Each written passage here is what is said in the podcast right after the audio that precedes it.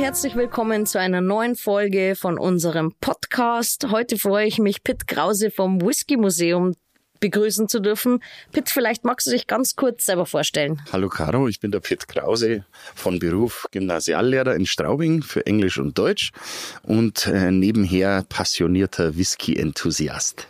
Wunderbar. Bist du denn selber aus Regensburg? Ursprünglich komme ich aus Partenkirchen, aber ich bin schon seit 95 in der schönen Domstadt und wollte nicht mehr weg. Was hat dich denn hierher verschlagen? Das Studium. Ah, okay. Ich habe mir viele Städte in Bayern angeschaut und ich wollte auch ein bisschen weiter weg von der Heimat. Und Regensburg hat mich sofort äh, irgendwie gefangen fand die Leute hier auf Bayerisch gesagt sehr geschmeidig und das Italienische der Stadt. Alles hat mir gefallen und dann bin ich einfach hier gleich äh, zum Einschreiben gegangen. Sehr gut. Du sagst, alles hat dir gefallen, aber gibt's einen Lieblingsort, den du hast? Eigentlich nicht. Die Stadt bietet so viele unterschiedliche schöne Flecken, dass ich hier gar nicht wählen möchte. Dann frage ich anders, was sollte jeder oder jeder mal gemacht haben in Regensburg? Oh Gott, jetzt hast du mich vom Kalten erwischt. oder was ist dein privater Geheimtipp, der jetzt dann nicht mehr geheim ist, aber ähm, ich finde das reine Flanieren und Entdecken das Schönste an unserer Stadt, dass man einfach in den kleinen Gassen oder auch mal an abgelegenen Flecken Besonderes findet, dass wir nicht so eine generische Großstadt sind, mhm.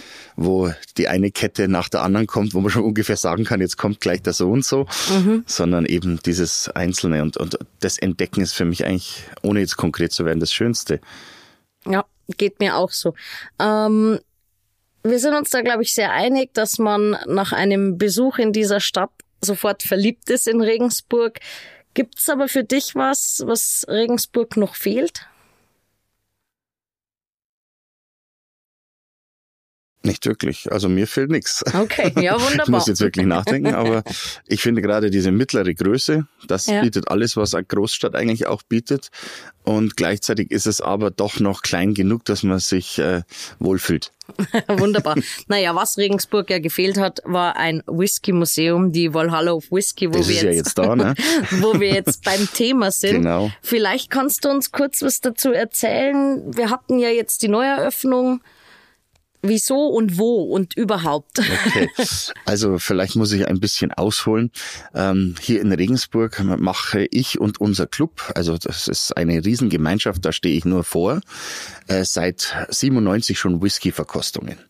Und das fing ganz äh, harmlos an bei mir im Studenten Budal und ich schrieb ins Internet hinein, wer möchte mit mir Whisky trinken? Ernsthaft. und dann kamen 17 Verrückte aus so ganz Bayern erst einmal und das war wunderschön. Es war damals am Galgenberg oben. Äh, und ähm, dann mit der Zeit wurde das ein vier- bis sechswöchiges Event und es wurden immer mehr Leute. Und für eine Studentenbude dann sportlich, da 35 Leute zu pressen auf 50 Quadratmeter. Aber das habe ich gemacht zur Freude der Nachbarn. und dann kamen immer mehr von weiter weg. Wir hatten dann Gäste aus Wien, wir hatten Gäste aus München, aus Nürnberg und sonst wo. Und irgendwann waren das dann auch sieben Wiener und, und acht Münchner und so weiter. Und aus denen entstanden dann sogenannte lokale Clubs, die auch von uns so Ableger waren. Mhm. Das dauerte alles ein bisschen. Gleichzeitig haben wir eine Webseite bekommen, haben da Whisky bewertet. Und so ist Regensburg ein Zentrum für äh, diese Whisky-Clubs geworden, weil die aus der Ecke hier raus entstanden sind, einige.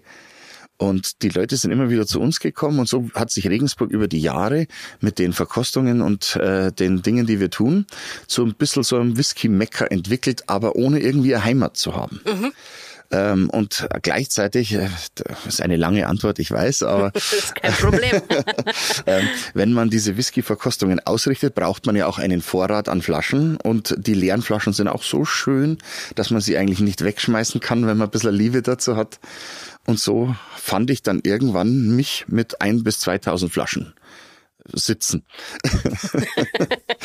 und äh, die Idee entstand, man müsste das eigentlich irgendwie ausstellen.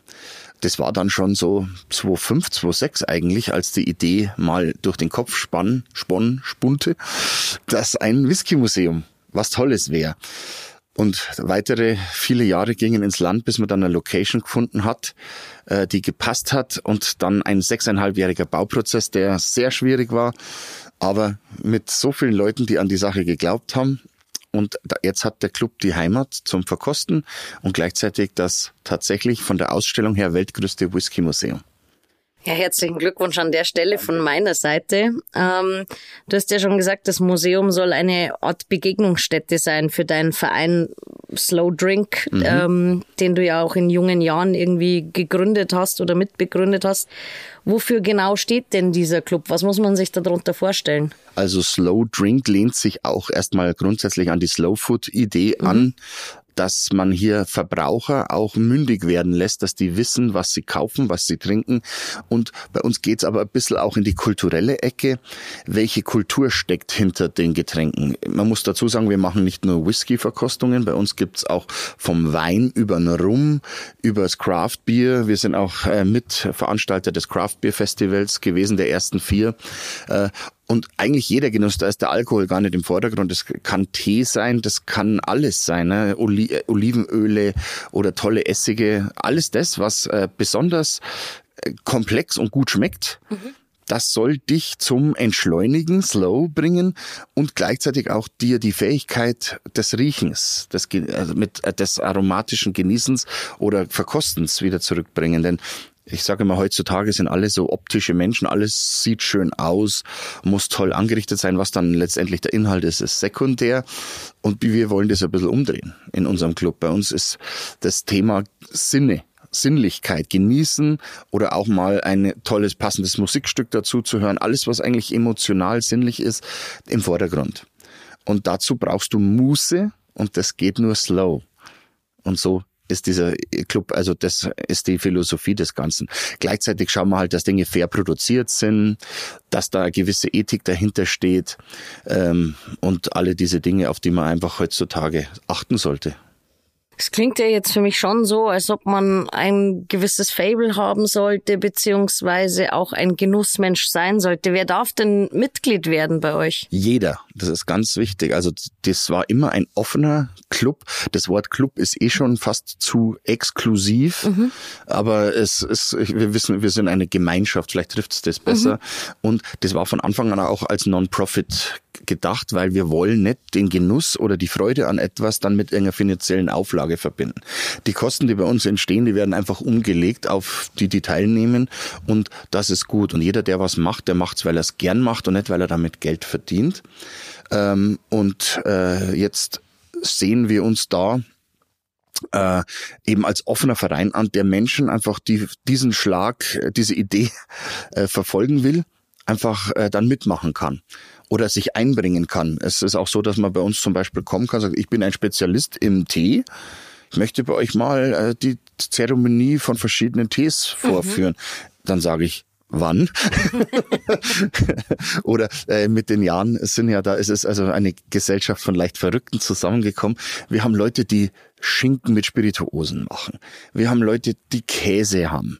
Äh, und, und, und so hat jeder irgendeine Spezialität von der Praline bis zum selber destillieren, äh, der einfach irgendwas zur Sache beiträgt. Und gleichzeitig haben wir über die Jahre dann auch angefangen, sogar Produzenten zu beraten, weil doch einiges Fachwissen im Club da ist. Mhm. Und so ist einfach ein Netzwerk entstanden, das offen ist und wir uns freuen, wenn da immer noch mehr Leute dazukommen. Auch dafür ist die Walhalla dann jetzt eine gute Heimat, mhm. weil man hier einfach diese Begegnungsstätte und den Glücksort hat. Gibt es aber auch feste Veranstaltungen, die man sich angucken kann? Also neben den offiziellen Öffnungszeiten, wo man ja reinkommen darf.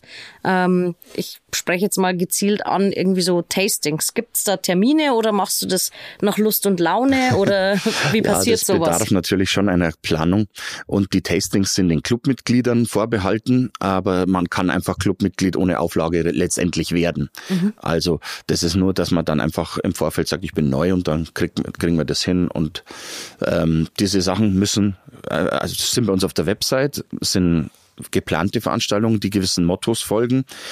Im Grunde sind es zwei verschiedene Ideen. Einmal sind es die Seminare. Mhm. Hier legen wir Wert auf das ähm, ja, hört sich furchtbar an als Lehrer, ne? Unterrichten. Aber bei uns heißt es Edutainment. Also du kannst an so einem Abend einfach ganz viel über das Thema, was da angesprochen ist, lernen. Sagen wir mal, es ist ein Whisky-Seminar. Mhm. Dann lernst du einfach viele Fehler als Neuling oder als schon erfahrener Trinker auch zu vermeiden. Was sind die neuesten Trends? Was gibt's eigentlich alles? Auf was muss ich achten? Vielleicht kann ich meine Nosing-Technik verbessern. Was machen denn die anderen so?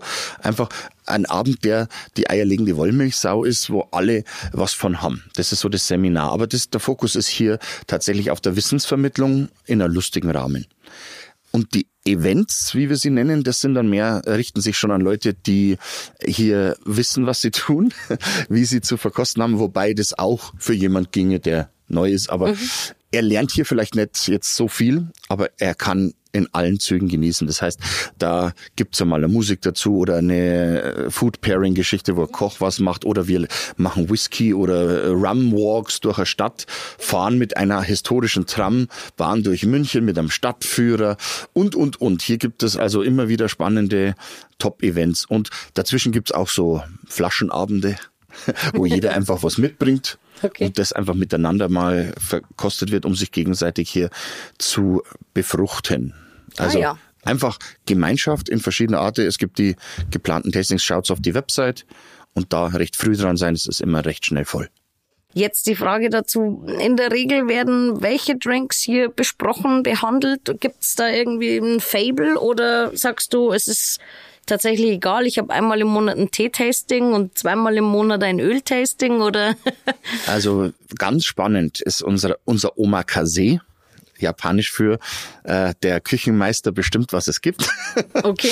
äh, es ist die Idee, ähm, das ist fast mein Lieblingsabend, weil hier wird einfach nicht gesagt, was es gibt. Da schaue okay. ich nach besonderen Sachen und da gibt's dann vom Cognac übers Craft Beer, über Crossover, mal ein Whisky hier, mal ein Rye da. Also du weißt nicht, das ist immer spannend und äh, auch mal einen deutschen Winzersekt und hurra. Okay. Ähm, das ist aber so zweimal im Jahr bloß. Äh, aber wir wollen diese Thema Whisky, was unser na, Valhalla auf Whisky, ne? Ja. Haupt, Hauptfable schon auch ein bisschen erweitern. Und es ist tatsächlich so, dass du Genuss und Getränke insgesamt besser verstehst, wenn du mal so weißt, was gibt's da. Und die beeinflussen einander ja. Zum Beispiel reifen ja viele Whiskys in gebrauchten Fässern. Und dann musst du das Produkt, was da vorher drin war, auch verstehen. Zum Beispiel den Sherry. Und so gibt es viele Fusions, äh, die man dann einfach als Trinker besser erkennen und verstehen kann. Und es wird nie langweilig. Gerüchten zufolge sollte ja in der Valhalla of Whiskey auch eine äh, Wall of Rum, glaube ich, ja, ja. sein. Ähm, du sprichst schon in eine Wunde. ja, was mich zu der Frage führt, was findet man denn eigentlich in deinem Museum? Äh, vielleicht zuerst eben, was du ansprichst. Die Idee war, ein Whisky- und Rum-Museum zu bauen. Aber wenn man so ein kaputter Mensch wie ich ist, der sammelt, dann hat man das irgendwann in Kisten und weiß die Anzahl nicht. Ich weiß tatsächlich, welche Flasche ich habe, aber ich habe keine Anzahl gehabt und ich habe auch keine Excel-Listen damals geführt, erst später. Und dann habe ich mir gedacht, das passt doch schon alles rein. Ich hatte sogar Angst, hoffentlich bringe ich das Museum voll. Das war aber ein eindeutiger Fehler. Denn ab der dritten Vitrine von zehn war mir klar und allen anderen, ohne dass wir das dann wahrhaben wollten, der Rum wird keinen Platz finden, denn wir sprechen hier auch von fast 3000 historischen tollen Rums. Und das ist uns auch etwas, was sehr am Herzen liegt. Also es ist auch eine weltweit bedeutende Rumsammlung mit Rums bis ins vorletzte Jahrhundert hinein. Okay. Und dann kannst du das nicht ausstellen. Das heißt, die findet ah. man noch immer noch zum Leidwesen deiner Familie in deinen privaten du sprichst einen, einen, einen Punkt an, wo ich jetzt ab jetzt jede Aussage verweigern will. Okay, dann kommen wir gleich zur nächsten Frage. Ähm, also ja vielleicht beende ich es noch ganz kurz. Äh, somit ist das Whisky-Museum im Moment rein rassig Whisky. okay. Aber wer dann noch die Rumsammlung sehen will oder die Cognacs oder die Weine, der soll mich ansprechen. Alles klar. Es gibt ja zig Bazillionen Whiskys auf dieser Welt. Findet man wirklich jeden Whisky, den es gibt bei dir? jede Sorte auf jeden Fall und auch mhm. die guten und die skurrilen. Also grundsätzlich war es, wie ich schon vorher mal erzählt habe, ein Vorrat, ein etwas, um diese Tastings auszustatten. Mhm. Und das, das war kein Sammlungsziel. Das Kaufziel war eben die besten Whiskys zu kaufen, insofern das finanziell leistbar war, weil da gibt's auch Sachen, die die kannst nicht kaufen, das ist zu teuer. Ähm, und als dann die Idee Museum dazu kam, habe ich dann schon auch ein bisschen geschaut, dass ich ein paar interessante, gesch äh, geschichtlich relevante Stücke finde, die dann auch immer mehr wurden. Auch das wurde dann zur Sammelleidenschaft. Gleichzeitig finde ich so skurrile Sachen so schön, die einfach auch das, den Humor und den Crossover Gedanken beim Whisky zeigen. Und so ist eigentlich schon das Beste und das Verrückteste und das Bedeutendste bei mir versammelt. Aber auf Vollständigkeit kannst du in einem Gebiet, wo es, glaube ich, 400.000 Flaschen wahrscheinlich weltweit gibt, gar nicht gehen und soll auch nicht sein, weil viele ähneln sich oder sind dann einfach der, alleine von, sage ich mal, Jim Beam Inversionen gibt's 150 normale und dann Sonderedition gibt's auch nochmal 800 Stück und mhm. ja, wo fangst an, wo hörst auf? Dafür sind die Spezialsammler wieder da. Die sammeln dann eine Distille oder, oder eine Gebiet gibt's auch. Aber das Museum Valhalla of Whisky ist mehr so in die Breite aufgestellt, dass man hier, wie du sagst, die ganze Vielfalt des wunderschönen Themas des Lebenswassers dort äh, finden kann hast du, ich weiß nicht, früher hat man das, glaube ich, am Spielplatz gesagt, man muss irgendwie Aufnahmeprüfungen bestehen, um in der Bande dabei zu sein. Wie ist es denn bei deinen Whiskys? Ähm, muss ein Whisky so und so alt sein? Muss ein Whisky so und so viel kosten, damit er bei dir überhaupt aufgenommen wird? Beziehungsweise hast du für dich persönlich einen Kriterienkatalog, einen insgeheimen Unterbewussten, wie mhm. auch immer, ähm, dass du eine Flasche kaufst oder in diese Sammlung mit aufnimmst? Generell, wenn ich sie für mich kaufe, dann muss sie gut schmecken, weil mhm. ich will die tatsächlich alle trinken. Und vielleicht hat sie eine neue Art, ein neues Fass oder irgendwie irgendwas, wo ich gehört habe, dass das ein besonderer Geschmack ist. Das ist schon alles. Und äh, hierbei achte ich nicht auf irgendwelche Sorten oder solche Kriterien, wozu das zuzuordnen wäre, sondern und auch nicht nach dem Preis, sondern nach dem, was es ist und wie es schmeckt. Und dann kann auch mal eine 5-Euro-Flasche bei mir stehen. Okay. Genauso wie eine etwas viel teurere auch mal dort sein muss, wenn die so gut schmeckt, dass man sagt, die, die, die möchte ich haben. Auch okay, wenn ich verstehe. jetzt einen Monat Ramensuppe essen muss. das gab's nämlich auch, aber da wird auch äh, man fängt ja klein an, gell? Genau. Was würdest du sagen, macht dein Museum so besonders? Ähm, das ist ein Glücksort, würde ich sagen. Was wir jetzt schon sehen, die Besucher, die weit herkommen, jetzt, äh, wir haben jetzt gerade mal drei Wochen offen, da kommen Leute zum Beispiel letzten Donnerstag aus Zürich extra wegen dem Museum angefahren, mhm. ein anderer aus Flensburg. Mhm. Und die bringen dann noch etwas mit, bleiben drei Stunden und sagen, Mann, ich hatte keine Zeit, ich hätte so viel gern sehen wollen. Gleichzeitig äh, bringen sie, wie gesagt, uns dann ihr Wissen mit äh, kommen mit uns ins Gespräch und, und, und teilen die Passion Whisky. Und das ist eben hier um nichts, dass die da nichts kaufen müssen, sollen, wollen hinten raus, weil wir ja gar nichts verkaufen. Ja. Das macht's besonders. Mhm. Also frei von in finanziellen Interessen die Liebe zu diesem Thema. Da kommen die Leute hin und das durchwirkt auch dieses ganze Museum. Du siehst an jeder Ecke so Kleinigkeiten die zeigen, wie wir den Whisky oder das, die Produkte darum lieben. Und wenn du da durchgehst, dann kannst du nicht unberührt bleiben, weil du überall siehst, Mensch, die haben so einen positiven Vollvogel. ich wollte gerade sagen, für alle, die den Pit nicht kennen, ich kenne ihn ja, ähm, muss ich sagen, dieses Museum ist ähnlich verrückt wie der Kerl selber. ähm, wir haben ja alles Mögliche da drin stehen, vom Papstbrief vom Vatikan bis hin zu, keine Ahnung, irgendwelchen genau. Originalfestern, die man so wahrscheinlich auch nicht kriegt, oder? Ganz genau. Also ein paar Highlights. Also da sind Flaschen von der Nordpol, äh, äh, von der Südpol äh, Expedition da. Wir haben einen Whisky, der im Zweiten Weltkrieg vom Rommel erbeutet wurde und dann wieder zurückerbeutet wurde. Mhm. Der ging also durch mehrere Hände. Ähm, wir haben royale Whiskys, die auf den Hochzeiten der englischen Königs, des englischen Königshauses ausgeschenkt wurden, original sogar. Ach, wie kommst du an sowas? Das ist ja völlig irre. Das ist das Netzwerk, in der okay. Tat. Also du kennst dann wieder einen, der da ist oder der den Zugang hat und über die Jahre tauschst du. Du hast wieder was, was der haben will und, je, und wir sind halt da tief vernetzt. Ich habe zum Beispiel mal vom italienischen Staat Sachen gekauft, der hat dann Geld gebraucht, dann haben die da ihr, ihren Weinkeller ausgemacht. Niemand wusste, dass die da historische Rums haben. Okay. Ich habe es halt gewusst und bin dann da extra vorstellig geworden. Ich habe in Amerika mal äh, ein Haus, äh, aufgekauft, da hat er ein Haus gekauft und der Grundriss passte irgendwie nicht zu dem, was er vorfand. und dann hat er gemerkt, da ist eine doppelte Wand hat die aufkaut und dahinter waren lauter Einhorn-Whiskys, Whiskys, die so noch nie jemand hatte, von vor der Prohibitionszeit. Und jetzt hatte ich einfach Glück, ich war lange in den USA, dass ich da innerhalb von vier Stunden Bescheid gewusst habe, mich an den Mann gewandt habe und ihm ein Angebot gemacht habe, dass er nicht ablehnen konnte. Aber vielleicht damit verbunden gleich, wenn du sowas machst, dann schaffst du dir auch Leiden. Mhm. Diese Flaschen sind alle nicht mehr dicht gewesen. Und die mussten aufrecht gelagert und transportiert werden ins Flugzeug und durch Amerika und dann hier nach Regensburg. Und dann bist du einigen Leuten gefallen schuldig, wenn die da 300 Meilen eine Flasche auf ihrem Beifahrersitz festhalten müssen und dann im Flugzeug mit einer Sondergenehmigung hier rüberfliegen. Also das sind schon die Dinge, wo es dann auch manchmal nicht so lustig ist, aber dafür ist die Flasche dann da und entschädigt. Das ist halt wie ein bisschen wie ein Kind. Ne? Mhm. ähm, ich glaube, da kann ich mir die Frage sparen, ob du Special Editions hast. ähm, Flaschen, von denen es nur eine begrenzte Stückzahl gibt. Ja. Ich glaube, du hast ein paar Unikate Geschichte bei dir im Museum. Auf jeden Fall. Und auch so die Dinge, es gibt so Handfills, nennt man das, wo die Destillen dann ein Fass aufmachen, das dann nur vor Ort an der Brennerei gekauft werden kann. Und das dauert fünf Tage, dann ist das meistens weg, weil es so gesucht ist. Mhm. Jetzt ist ein großer Club halt eine schöne Sache, wenn immer einer irgendwo ist mhm. und das dann mitbringen kann für die Gemeinschaft. Auch das ist wieder das.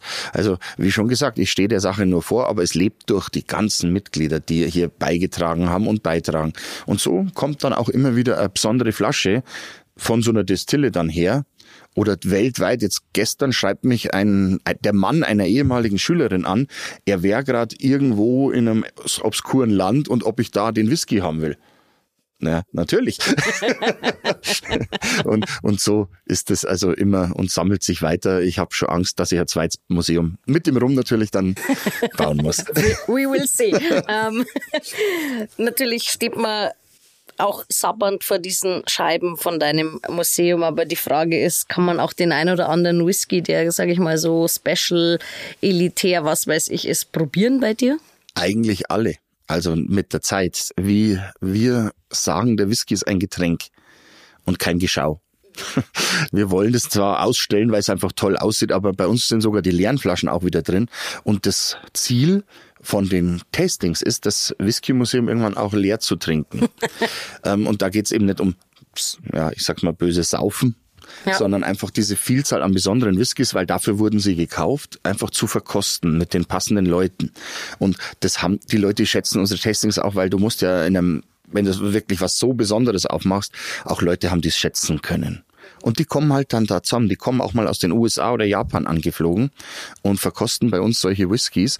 Und wenn wir da jetzt so fleißig weitermachen, haben wir in 20 Jahren eine Chance, dass wir das Museum in die Knie zwingen und die leeren Flaschen zurückkehren. Daher auch der Name Valhalla of Whisky unter anderem, nicht nur weil in Regensburg halt die Valhalla steht, auch an einem in den Süden neigenden Hang und auch nicht nur, weil es sich toll anhört, Valhalla Whisky, sondern weil die leeren Flaschen für uns die gefallenen Krieger darstellen. Ah, ich verstehe. Und so kommen die zurück. Äh, man erinnert sich gern und der, der Punkt dabei ist noch der, man glaubt es kaum, teure Flaschen Whiskys werden gefälscht. Und zwar nicht in geringer Menge. Und da sind diese Flaschen dann sozusagen auch ein gutes Archiv, um Fälschungen zu entlarven. Habe ich alle ein, zwei Wochen schon einmal einen Fall. Okay, so oft tatsächlich. Ja, ja, man könnte sagen, Flaschen über 1000 Euro auf Ebay ist wahrscheinlich jede fünfte gefälscht, wieder befüllt oder irgend sowas. Da, wo Geld verdient wird, wird betrogen. Jetzt wissen wir, okay, ähm, das sind alles eingefleischte Genießer, sage ich jetzt mal, Genießerinnen. Ja, wir haben auch ganz äh, witzigerweise sogar beim Museumsbau, wenn ich da kurz hineinspringen darf, Unbedingt. Leute gehabt, die überhaupt nicht Whisky trinken, die die Vision einfach cool fanden. Mhm. Da gibt's ein paar Narische, die wollen ein Whisky-Museum bauen. Warum was mache ich denn am Samstag? Da will mich die Frau nicht sehen oder der Mann. Da gehe ich halt einfach dahin und mache was, ne? Sozusagen. Und wir hatten den Luxus, und das, das, da bin ich bis heute baff und dankbar, in einer Zeit, wo eigentlich immer heißt, niemand hat mehr Zeit für Vereine und das Gemeinwohl und so, das interessiert keinen mehr. Wir hatten manchmal zu viele Leute und ich musste mir überlegen, wie ich das organisiere, dass diese nicht auf die Füße stehen. Und das zeigt, dass diese Idee auch getragen hat. Und mhm. die, die Leute stehen halt wie eine Wand hinter der Sache. Und das war toll. Es war einfach wunderbar, wenn man seine, seinen verrückten Plan mit dann an Leuten teilen kann, die den dann mit dir in die Tat umsetzen und auch den Spaß dran haben. Also nicht nur Experten, sondern auch Leute, die gar keinen Whisky trinken. Und wir, hat, wir haben auch jemand, der äh, mit dem Alkohol äh, abgeschlossen hat, der kommt trotzdem gerne auf die Verkostungen und hört sich die Geschichten an. Okay. Und riecht dann mal mit, aber der trinkt halt keinen. Spannend. Was mich zu der Frage führt, für wen empfiehlst du denn das Museum? Also offensichtlich nicht nur für eingefleischte KennerInnen, sondern für alle, oder? Ja. Oder Also das ist gerade die Vielfalt, die es hier jetzt wieder ausmacht. Natürlich kannst du als Nerd hier die speziell für den ugandischen Flughafen abgefüllte Bowmore-Flasche sehen und freust dich dann, weil die hast du vorher noch nie gesehen. Aber das sind halt für Nerds. Äh, Dafür, die finden da genug. Aber gleichzeitig kannst du als Neuling die ganze Produktion von Whisky hier mal erfahren. Du siehst originale Geräte aus der Vergangenheit und aus der aktuellen Zeit, wie das gemacht wird. Das Ganze auf Augenhöhe erklärt. Du kriegst einen Zugang zu dem Thema auch einfach, dass du mal grundsätzlich siehst, aha, das sind so die Sorten, die es gibt. Wie, wie, wie, unterscheiden die sich? Äh, und dann siehst du einfach mal einfach durch die Menge, dass das einfach eine ganze Welt ist, die einem so gar nicht bewusst ist, wenn man so Jack und Jim und Co. aus dem Supermarkt bloß kennt. Und dann sind da unsere lustigen Stücke, wir haben also zum Beispiel einen Whisky, der wird mit Metallica Playlist fünf Jahre bespielt, die Fässer, dass sich dann mit dem schweren Bass und der E-Gitarre äh, und dem Schlagzeug von Lars Ulrich der Whisky tiefer ins Fass gräbt. Das ist halt dann für jemand, der einfach Heavy Metal Fan ist, wieder was. Dann habe ich von Iron Maiden und so. Also es, äh, von Bands gibt's Flaschen. Okay, Roger Whittaker habe ich jetzt nicht, aber verschiedene äh, wie Lemmy, ne, Motorhead und sowas sind dann solche Teile da. Ähm, auch geschichtlich sehr viel, wie sich Regularien ändern, Markengesetze, dass teilweise früher da überhaupt nicht drauf geachtet wurde. Einer lässt sich zum Beispiel eine Steuerlizenz raus und 50 andere verkaufen unter seinem Namen. und Okay. das geht 100 Jahre gut. Das ist das Verrückte dran. Und, und, und so kann man eigentlich auch designtechnisch, also wer, wer für so einfach Flaschen und Design oder überhaupt Labeldesign was über, da kannst du auch schwadronieren. Diese alten Farben von Labels finde ich wo soll ich jetzt anfangen und aufhören? Also da ist für jeden etwas geboten. Auch wenn du jetzt nicht tief der Whisky-Freak bist, findest du da was Spannendes, einen Andockungspunkt und hast Spaß. Und deswegen sind auch unsere Touren individuell. Wenn ich jetzt weiß, da kommt jetzt der Whisky-Club, der nichts anderes tut, als sich zwei einmal die Woche da über die Expertensachen zu unterhalten, dann gibt's die Tour für die Nerds. Und wenn dann da aber einfach eine interessierte Gruppe von Leuten kommt, die mit Whisky nichts zu tun hat an sich, dann ist die Tour auf die zugeschnitten. Okay.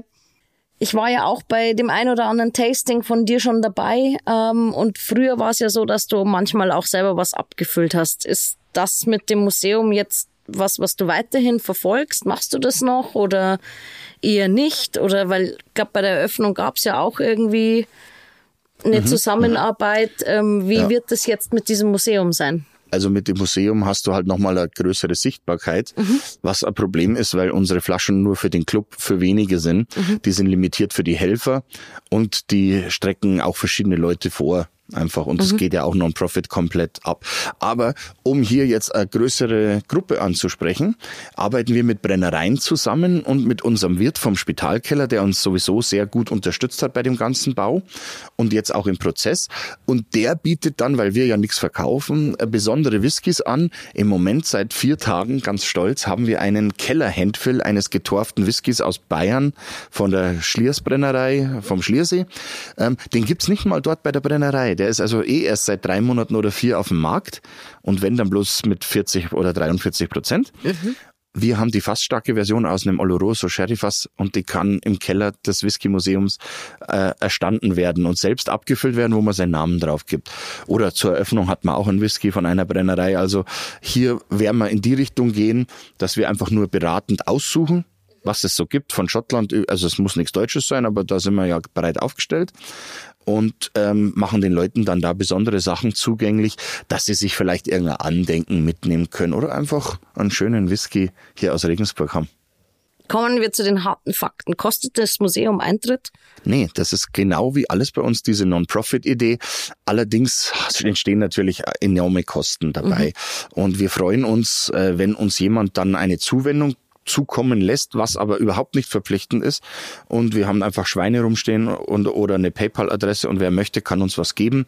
Aber wie gesagt, das sollte nicht eine Pflicht sein. Und äh, wir, wir hoffen, und das hört sich vielleicht jetzt naiv an, aber bisher hat es bei uns im Club immer so funktioniert, dass man hier einfach fair miteinander umgeht. Und wenn du dann eine Stunde bei uns oder länger verbracht hast und jemand dir alles gezeigt hat, dann gibt's schon mal für die Person auch was in die Hand. Okay. Ähm, würdest du empfehlen, dass man vorab reserviert, wenn man eine Nerd-Tour bei dir möchte? ja, ähm, man kann jederzeit kommen, mhm. aber es geht nicht immer, dass wir eine Tour machen, aufgrund, äh, wenn, wenn wir was vorbereiten müssen oder wenn äh, wenn es zu viele Leute auf einen Schlag werden. Aber wenn ich jetzt eine größere Gruppe weiß, dass sie kommt, dann nehme ich mir natürlich speziell für diese Zeit. Also wenn es mehr als sieben, acht Leute sind, einfach vorher anrufen und sagen, wann sie planen zu kommen und dann, dann funktioniert das. Wann ist denn das Museum eigentlich geöffnet? Im Moment Donnerstag, Freitag, Samstag, jeweils von 15 Uhr bis Donnerstag 19 und Freitag, Samstag 18 Uhr. Allerdings sind wir hier auch noch in der Erprobungsphase, wann denn Leute tatsächlich kommen, Zeit haben. Es könnte sein, dass sich hier noch was ändert. Ich empfehle hier die Webseite oder Onkel Google. Okay. Zum Schluss noch eine zusammenfassende Frage. Warum sollten sich RegensburgerInnen und Gäste in unserer Stadt das Museum auf keinen Fall entgehen lassen? Regensburg entwickelt sich ja so ein bisschen in die Stadt der skurrilen Museen auch, was wir hier haben, vom Dackel über den Golf ne, bis hin zum Whisky. Und das siehst du halt nirgends. Ähm, jedes Museum finde ich spannend, aber so Spezialmuseen äh, zeigen vielleicht noch mal mehr die Liebe und Passion der, die es äh, zusammengetragen haben. Und das wäre bei uns oder bei diesen anderen Museen, die ich auch empfehle, nicht weniger der Fall. Okay. Vielen herzlichen Dank.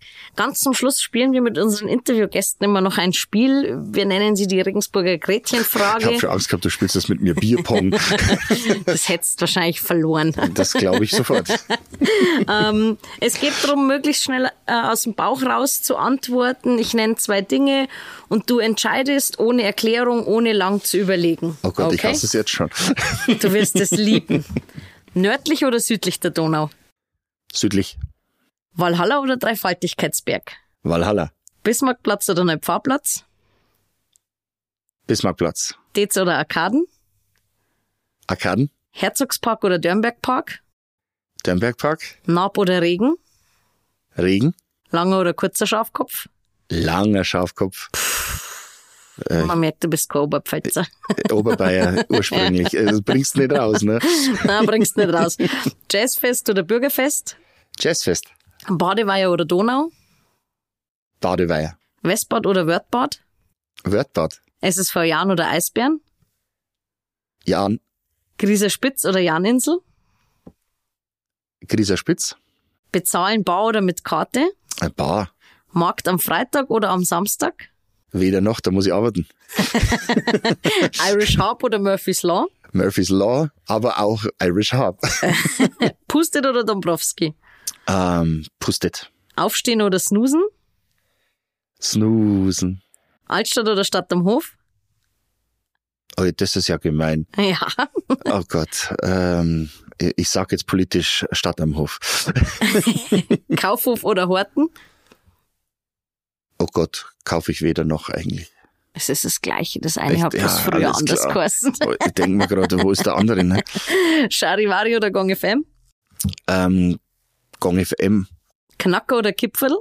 Knacker. Süß oder scharfer Senf? Scharfe. Aus der Flasche oder aus dem Glas?